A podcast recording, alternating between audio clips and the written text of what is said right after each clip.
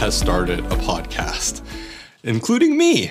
Uh, but when I see sometimes like celebrities and very famous people doing their podcasts, I think to myself, like, why am I even bothering doing mine? Does it even make any sense? And then I look at the number of people who are listening to my podcast, and it's it's modest. I mean, I won't say that there's n- that no one is listening, but you know, I'm certainly not hitting you know hundreds of thousands of people or anything like that and sometimes I feel like it's it's not enough, you know, like I just feel like maybe I'm not doing enough or I'm not doing it in the right way. I just get insecure. But then I stop myself and I think that if one of my podcast episodes, if say 20 people listen to it, then that's actually kind of impressive. If 20 people just showed up to my apartment and were like, "Hey, we want you to talk to us about such a any topic for 5 or 10 minutes." That would be incredible. That would be really uh, flattering. So I've tried to take a new mindset to, to content creation, to my work as a content creator, and not uh, worry too much about the numbers and just focus in on what I'm doing, what I'm tr- what I'm trying to create. So I, I, talked about before that in 2019, I took a turning point. So I decided I was going to do less work of what I more or less focused on, which was like research project proposals and papers, and do more work focused on kind of grassroots capacity building, the things that I really thought were going to make an impact and make a change.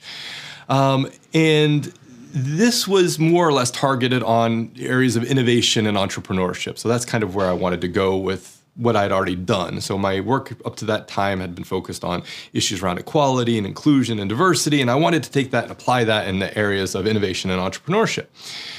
Um, but and so I wasn't quite satisfied even just with that. Even though I made that turn, I still wasn't kind of completely satisfied with where I wanted to go, where I wanted to go next um, I had built a career as an expert. I mean, this is what academics are fundamentally: is we're experts. We uh, spend our most of our lives studying one topic and exhaustively, and uh, and in a way that's exhausting. Uh, but I had built that career as an expert, and I knew I knew there was some value in what I experienced. I knew there was some value in what I knew but I just wasn't sure quite how to do anything about it. I mean, I knew I knew that value kind of um, resonated with my students. I knew that my students kind of saw that and knew that they were getting something uh, out of it, out of my classes. And I knew my colleagues valued it because I'd always had uh, kind of uh, willing collaborators when it came to research projects because they valued what I could do, what I could contribute. But I had no idea how to kind of go about doing anything more than just teaching and kind of doing research. Um, I had met, uh, I think it must have been t- 2020, uh, a colleague of mine at a. Uh, com- we both worked at the same company for a while. Uh, he was uh, he's a content creator. He's uh, you know, it's kind of what he does. It's his um, focus. Uh, he was working in communications at the time, and I was really he interviewed me one time, and uh, I just sat down and he stuck a camera in front of me and he said go, and I was like, well, what do you want me to talk about? And he gave me a few prompts, and that was it. And I was really struck with his professionalism. He really kind of took to uh, being kind of behind the scenes and taking that role of the interviewer really, really well. Uh, and he was so relaxed about it, and it made me feel more relaxed about it. And come to find out, he and I had coffee a couple times, and he was completely self taught. So he never went to school for communications or anything like that. He just learned because he loved doing what he was doing. So that really kind of I gravitated towards that mentality, and it uh, something that I thought was really important and I cared about. And so uh, late in uh, 2020, uh, he and I gra- got a coffee together. And uh, no, late in 2019, it must have been uh, he and I got a coffee together. And we were sitting outside, just enjoying our coffee. And I explained to him that, you know, I made this decision to focus more on signing grassroots impact, capacity building, and things like that. And that I really wanted to do something with my knowledge and with my experience, but I wasn't sure how to go about it. And uh, he immediately suggested, why don't you, you know, use social media to create some influence, to have influence on people's decisions through social media. And I kind of dismissed the thought right off the bat because to me, when you say, oh, you're an influencer on social media, I mean, what comes to my mind is just like, people who take pictures of their food or people who do like internet competition stuff or like dance videos. It wasn't anything like what I am, what it could have been, or what I uh, what I imagined it being and what he was imagining it was very different things. So he told me, no, it's not just about food photos. It's not just about you know internet competitions. It's also about uh, influencing the way people think. Uh, it's also about using that space to create dialogue and discussion around really critical and important issues. And then that, when he kind of sensitized me to that, I started thinking really differently about it. So I said, okay, I, I think I understand where you're going for, what you're going for. Uh, but then my next thing was my schedule is ridiculously busy, and how on earth am I going to fit content creation into all the other stuff and all the other responsibilities I have to do? I said, it's just a lot of work. I had done a podcast a few years ago, and I remember how much work it took to publish one episode. And I just said, you know, I don't think I can manage. And he said, no, no. Uh, he said it's uh, way easier than you think. He said it's there's tools out there that you can use that make it super simple, um, and you can just use your phone and create a podcast, for example. So I thought, okay, yeah, that might be good. But then I thought, okay, if I have to script every episode, and then if I have to, you know, make these 30 minute or 60 minute episodes, I mean, these are the podcasts I listen to are usually 60 minute episodes. And I said, I just don't know if I can make something like that. And he said, no, no, no, no, no. You can just, he said, just talk for five minutes. He said, that's all you need to do. Just talk about a thing, something that's interesting to you for five minutes. And that's an episode. And it blew my mind. I said, okay, I think I can do that. I mean, I can do that uh, with my cup of coffee in the morning. So I said, all right, I'll try.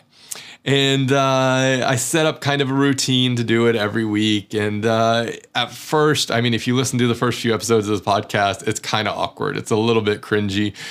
Uh, because I didn't know what I was doing and I was just trying to talk about some things that I found interesting. And I don't know, it just didn't quite resonate. Um, I just talked about the ideas about ideas. I didn't really uh, put much more effort to it than that. Um, and there was a few people that listened. It got some initial traction, but after a few months, it kind of died down, and I, I, think just people became less and less interested. So I started leaning in a little bit more heavily on the craft of uh, content creation. And Julian, uh, he gave me some really uh, important advice during this process. He kind of gave me some input and told me about how I can do what I can do to make it more valuable for my audience. And so I, that's exactly what I did. I started focusing on the value. What am I going to give my audience that they can come away with, that they can use in their lives or in their work? And uh, and I thought I I, I need to. Um, well, one of the things he advised me to do is to focus in on things that I know. And some of the things I know is my experiences in life. So I started trying to tell stories about my life experience. And I think this is serving me well so far, but you know, it may change in the future. I may decide to go a different direction with this. Uh, but it's really helped me kind of articulate a little bit better what I know, what I've experienced, and how that can maybe help someone who's going through a similar experience. Now, uh, I'm by no means a famous podcaster, not by any stretch of the imagination, uh, but I have gotten some recognition from it, and I, I really appreciate that. I love it when people reach out to me and tell me uh, that they listen and that they enjoy what I'm doing, what I'm presenting. Uh, I love when people get value out of it. Uh, I think that's the most important thing to me is that uh, if it's entertaining, fine. But if it's something that someone can come away with and um, just help them uh, think about things a little bit differently, that's what I really care about. And that means so much to me. And uh, it really helps me enjoy this work. Every time I get a message like that, a direct message or an email, it kind of restores that energy and that life and that, uh, that fun of, uh, of doing it. So it makes me happy. Uh, creating this podcast makes me happy. The experience, I think, is really valuable for me because it's creativity, it's uh, it's enjoyment. And I recently started a TikTok channel, so that's been also a lot of fun. And it's got a combination of like silly, hilarious stuff about academic life, well, hilarious. You can be the judge of whether it's hilarious. Uh, that in combination with uh, some advice for uh, academics who are just starting their careers. So I'd gotten a lot of questions around that, and so I thought it would be, I thought it was a good opportunity to kind of engage with that uh, that part of content creation. Uh, so I feel like the impact I'm making with this work is greater than the impact that I had been making just doing research and just teaching. I mean, in an average year, I could teach maybe 500 students at the most. Uh, but when I'm creating content, I can reach a lot bigger audience and I can resonate with a lot uh, audience that I would just not have access to otherwise. And that means a lot to me. It really is something that I care about. So I guess the takeaway is just that this process can be this process of creation, of creating content can be really, really fulfilling. And uh, it doesn't have to be a podcast. It doesn't have to be kind of what I'm doing. It could be anything. It could be uh, making music. It could be making art. Uh, but I think it's that creation. It's just being able to create. There are 8 billion people ish uh, in the world right now. Chances are, if you can create something, you can find an audience of several thousand, if not several million, uh, that will enjoy it and that will get something out of that work. So if you're on the fence about creating something, whether it's a podcast or anything else, I say go for it. We can't have too many voices out there, uh, and everybody will be able to connect with uh, somebody who cares about what you're doing.